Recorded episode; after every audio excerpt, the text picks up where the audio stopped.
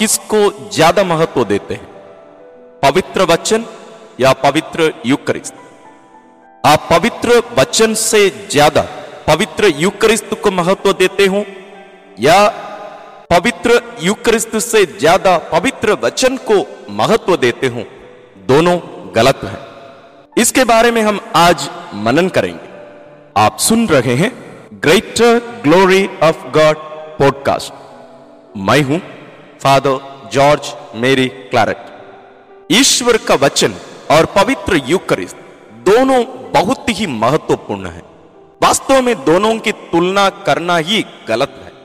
दोनों अपने आप में महत्वपूर्ण है। जैसे पुरुष और स्त्री, दोनों में से कौन ज़्यादा महत्वपूर्ण है? यह तुलना ही गलत है। They cannot be compared at all they both are unique दोनों अपने आप में विशेष हैं। हम दोनों की तुलना नहीं कर सकते। इन दोनों के महत्व को मैं जैसे एक शरीर में दो फेफड़े हैं, दो लंग्स हैं, हर एक व्यक्ति में, उसके साथ मैं तुलना करना चाहूँगा। यदि आपका शरीर, आपका क्रिस्तीय जीवन है, उसमें ये दोनों फेफड़े ईश्वर का वचन और पवित्र युक्रिस्त होना अनिवार्य है। ताकि आपका शरीर पूर्ण जीवन जी सके। तो क्रिस्तीय जीवन के लिए ये दोनों महत्वपूर्ण है। किस प्रकार उसके बारे में हम अभी मनन करेंगे। वचन और पवित्र युक्रिस्त, इन दोनों को हम पवित्र युक्रिस्तीय बलिदान में, मिस्सा बलिदान में देख सकते हैं। पवित्र युक्रिस्तीय बलिदान का वास्तव में दो भागों में बांटा जाता है। There are two parts to the holy eucharistic celebration पहला भाग है शब्द समारोह, दूसरा भाग है पवित्र युक्रिस्तीय समारोह। इन दोनों भागों के अलावा शुरू में और एक छोटा सा एक भाग है, वो है प्रारंभिक विधि। प्रारंभिक विधि है, वो तैयारी का समय है, जहाँ हम ईश्वर से पाप क्षमा की याचना करते हैं, उनकी महिमा गाते हैं। और दूसरा और एक छोटा सा भाग है, अंत में समापन विधि, जो हम पवित्र कम्युनियन के बाद में हम प्रार्थना करें, प्रार्थना से लेकर अंत में जो विदाई होती है, तब तक का। लेकिन दोनों मुख्य भाग, यानी शब्द समारोह और युक्रिस्तीय समारोह, यही है दो विशेष भाग हैं, पवित्र युक्रिस्तीय बलिदान का। शब्द समारोह के बिना युक्रिस्तीय समारोह नहीं हो सकता।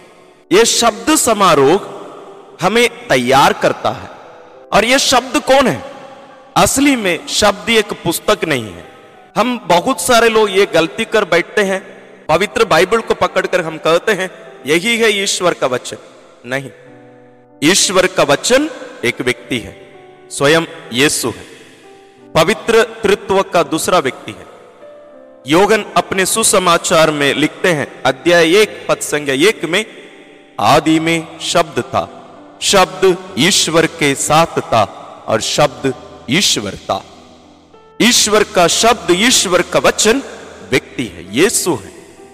यदि आप कैथोलिक नहीं है, मैं आपसे अनुरोध करूँगा, आप ज़रूर कैथोलिक चर्च में जाकर कम से कम कुछ दिन के लिए आप पवित्र युक्रिस्तीय बलिदान में, मिस्सा बलिदान में भाग लेकर देखिए।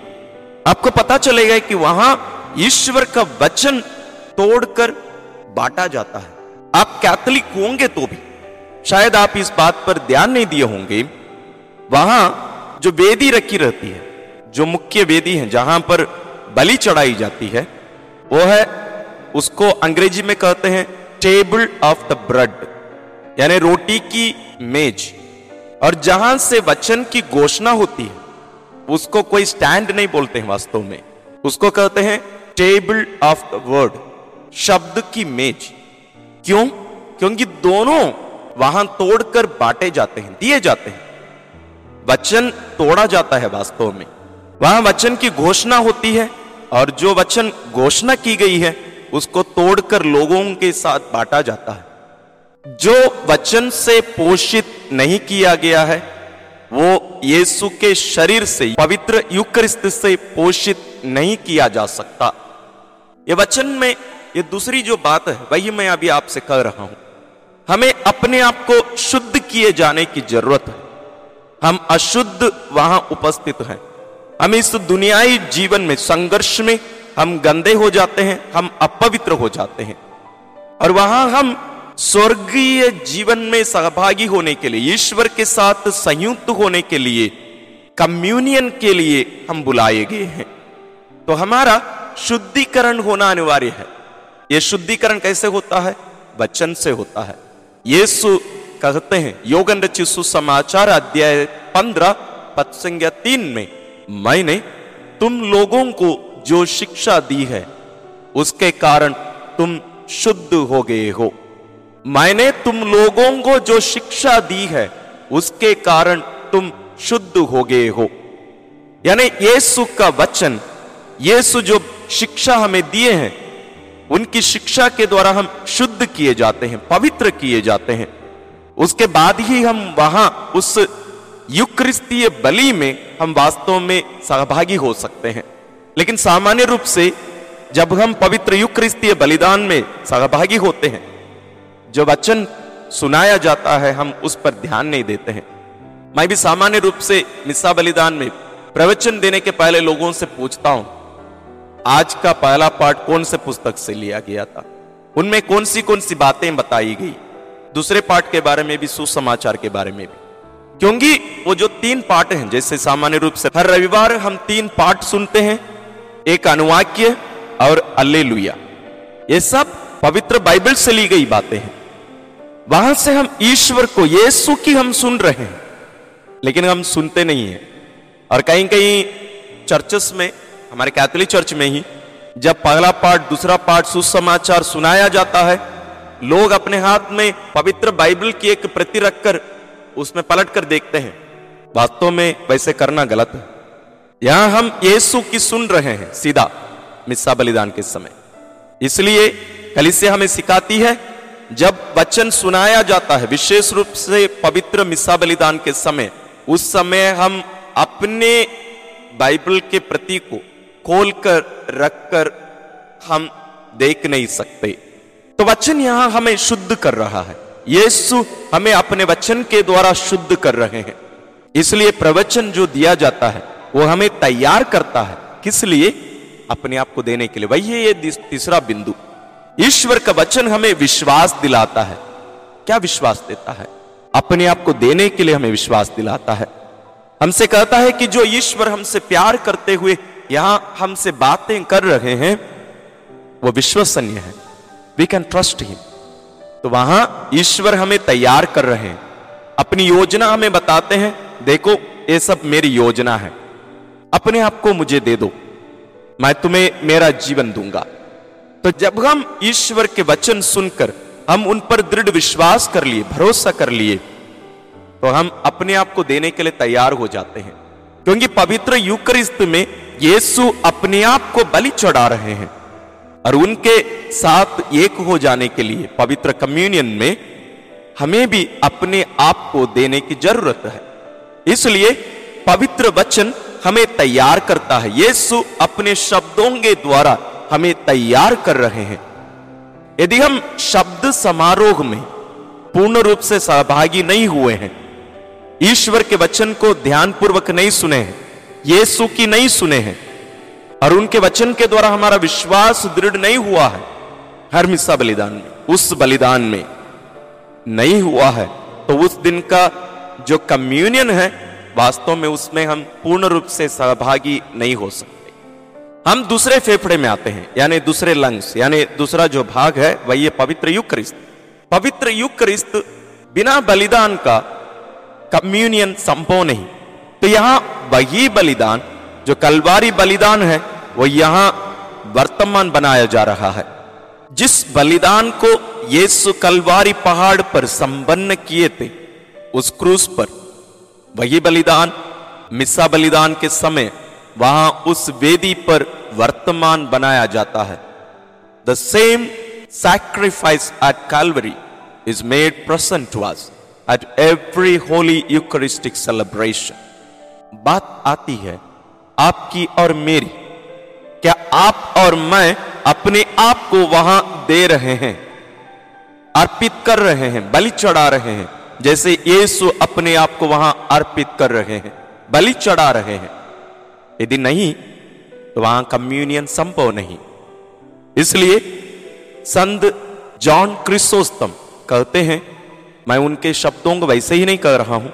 वे कहते हैं पवित्र कम्युनियन में जैसे मोम के दो टुकड़े अलग अलग टुकड़े पिघला दी जाती हैं और जब हम दोनों को एक ही ग्लास में, एक ढांचा में डालकर हम दोनों को मिला लें तो दोनों मिक्स हो जाते हैं।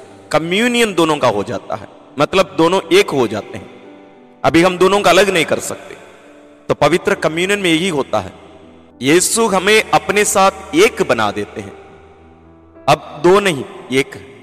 और वे आगे कहते हैं, यदि हम अपने आप को नहीं दे रहे हैं, वो मोम का पिघलाने को, वे अपने आप को देने के साथ या आत्म बलिदान के साथ, समर्पण के साथ तुलना करते हैं। यदि मैं अपने आप को नहीं दे रहा हूँ तो मैं उन दोनों मोम के टुकड़ों में से एक के समान हूँ, जो नहीं पिघलाई गई है। और दूसरा जो टुकड़ा है, वो पिघलाई गई है। अभी दोनों को मिलाएँगे। पक्का ये दोनों नहीं मिल सकते। वो टुकड़ा वैसे ही रह जाएगा। सामान्य रूप से मिस्सा बलिदान में यही होता है। कारण? क्योंकि हम वास्तव में वचन सुने नहीं है। क्योंकि संत पौलुस रोमियो के लिखते हुए अपना पत्र में कहते हैं, सुनने से विश्वास उत्पन्न होता है।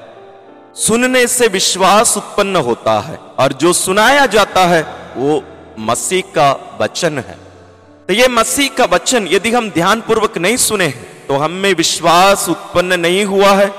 और विश्वास उत्पन्न नहीं हुआ है तो हम अपने आप को आत्मसमर्पण नहीं किए हैं। अपने आप को नहीं दिए हैं। यदि हम अपने आप को नहीं देते हैं, वहाँ कम्युनियन संभव नहीं। तो इस प्रकार हम देख रहे हैं कि बच्चन और पवित्र युक्रिस्त दोनों महत्वपूर्ण हैं।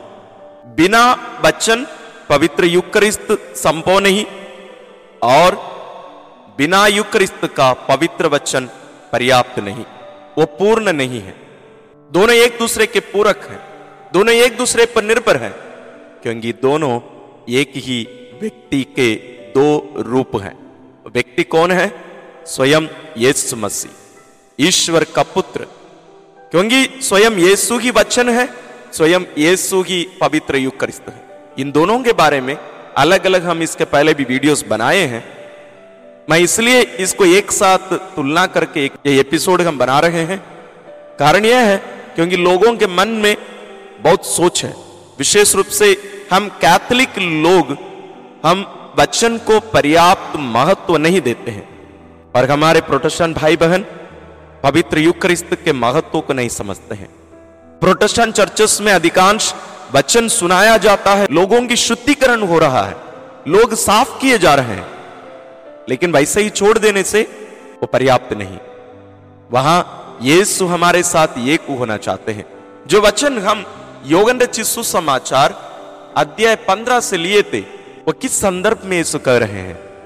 पंद्रह पत्संग तीन में हमने सुना, मैंने तुम लोगों को जो शिक्षा दी है, उसके कारण तुम शुद्ध हो गए हो उसके आगे यदि हम देखें तो यीशु कहेंगे मैं दाखलता हूँ तुम डालिया हो मैं दाखलता हूँ तुम डालिया हो हम यीशु के साथ एक होने के बारे में यीशु हमें शिक्षा दे रहे हैं ये वचन सुनने के कारण केवल नहीं यीशु के शरीर और रक्त को ग्रहण करने से होता है इसलिए यीशु कहेंगे जो मेरा मांस खाता और मेरा रक्त पीता है वह मुझमें निवास करता है और मैं उसमें।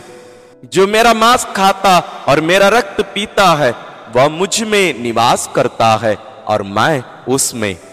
यहाँ दोनों एक हो जाते हैं, इसी को कम्युनियन कहा जाता है। इसलिए कलिस से हमें शिक्षा देती है कि हम परम प्रसाद ना बोले। वो परम प्रसाद नहीं है, वही पवित्र कम्युनियन है, पवित्र युक्रिस्त है, वह प्रभु है, कोई प्रसाद नहीं है। इसलिए ये योगन सुसमाचार अध्याय छह पत्संग छप्पन, अभी हमने जो सुना था, वो है वो वचन। उसके आगे पीछे भी हम उस पूरे अध्याय को पढ़ें यीशु हमें यही शिक्षा देते हैं। वो कहेंगे, स्वर्ग से उतरी हुई, वह जीवंत रोटी मैं हूँ। यदि कोई वह रोटी खाएगा तो वह सदा जीवित रहेगा। जो रोटी मैं दूँगा, वह संसार के लिए अर्पित मेरा मांस है। ये का मांस है। वही वास्तविक रोटी है, वही है युक्रिस्त। तो इसलिए मैं अभी तक कह रहा था, वचन और युक्रिस्त दोनों एक है। मतलब एक ही व्यक्ति है, उनके दो रूप हैं। हम दोनों के महत्व को एक दूसरे के साथ तुलना करके हम नहीं देख सकते। बल्कि हमें वचन अनिवार्य रूप से सुनना है, लेकिन वो पर्याप्त नहीं। वचन सुनकर शुद्ध किए जाने के बाद हमें उनके शरीर और रक्त से पोषित होना अनिवार्य है, ताकि हम यीशु के साथ एक होकर उस ईश्वरीय जीवन में प्रवेश करने पाए। मैं आशा करता हूँ आप इस बात को समझे होंगे और मैं विश्वास करता हूँ आप अपने जीवन में पवित्र वचन और पवित्र युक्रिस्त को महत्व देंगे और दोनों को महत्व देंगे और दोनों को कभी तुलना नहीं करेंगे। बल्कि दोनों को एक दूसरे के पूरक के रूप में और आपके क्रिस्तीय जीवन के, उस शरीर रूपी उस जीवन के फेफड़े के रूप में, लंग्स के रूप में दोनों का उपयोग करेंगे और एक सच्चा क्रिस्तीय जीवन जीकर ईश्वरीय अनुग्रह में उनके जीवन में आगे बढ़ते रहेंगे। ईश्वर आपको आशीर्वाद प्रदान करें।